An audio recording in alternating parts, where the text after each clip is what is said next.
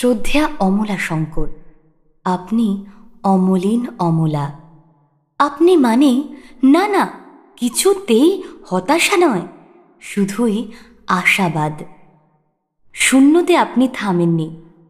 তাই তো আপনি পৃথিবীকে দান করলেন আরও একটি বছর।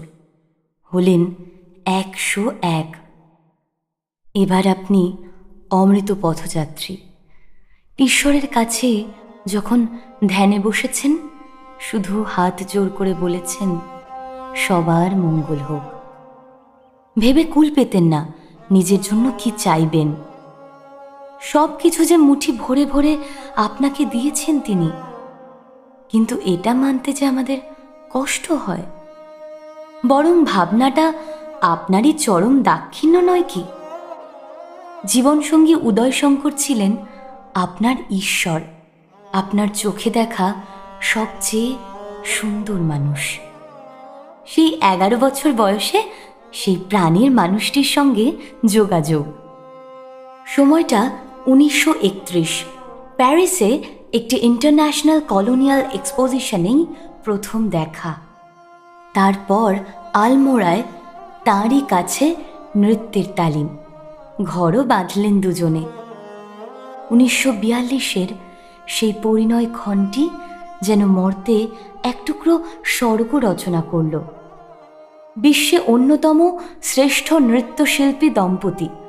কত সম্মান চারিদিকে! উনিশশো আটচল্লিশে আপনাদের অন্যতম সৃষ্টি কল্পনা ছবিতে উমার ভূমিকায় আপনার অনবদ্য অভিনয় আজও ভোলেনি সংস্কৃতি মনস্ক মানুষ। তারই সঙ্গে দুই কৃতি সন্তানের জন্মদাত্রী হওয়ার পরম শান্তি। পুত্র আনন্দর সংগীত, কন্যা মমতার নৃত্য, সব মিলিয়ে ভরে উঠল আপনাদের সংসার।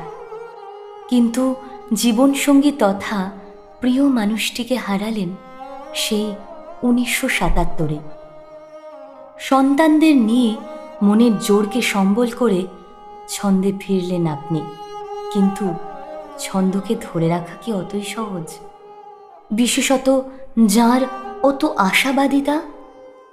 তাই ঈশ্বর আবারও আপনাকে কঠোর পরীক্ষায় ফেললেন। আপনি তখন দক্ষিণ ভারতে, গুরুদেব সাই বাবার আশ্রমে। ঘন ঘন ফোনে আদরের কন্যা জানাচ্ছে, তার দাদার শারীরিক অবস্থা ভালো নয়। তারপর নিদারুণ বার্তাটি এসে পৌঁছল। একমাত্র পুত্রটিও পাড়ি দিলেন পরপারে।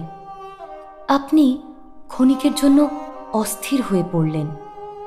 বারে বারে বললেন, আমি কলকাতায় ফিরে ওই দৃশ্য দেখতে চাই না।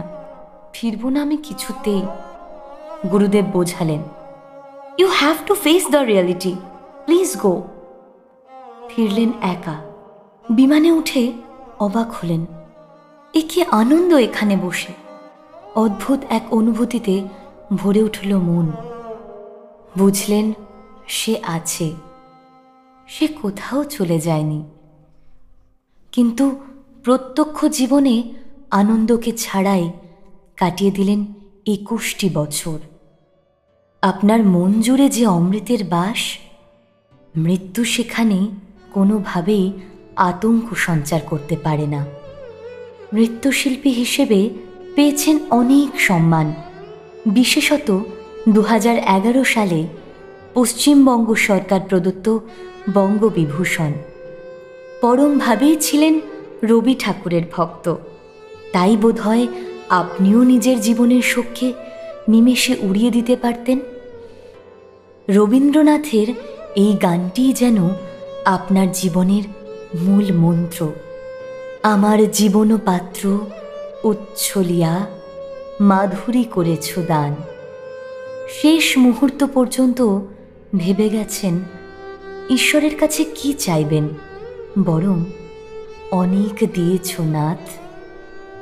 জানি, নিজের প্রস্থানের পথটি আপনি ঠিক মসৃণ করে নেবেন। কোনো বিঘ্ন সেখানে ঘটবে না। সে পথে আমাদের প্রণাম রাখলাম। আর প্রার্থনা করি আপনার আশাবাদ আমাদের মধ্যেও যেন সঞ্চারিত হতে থাকে।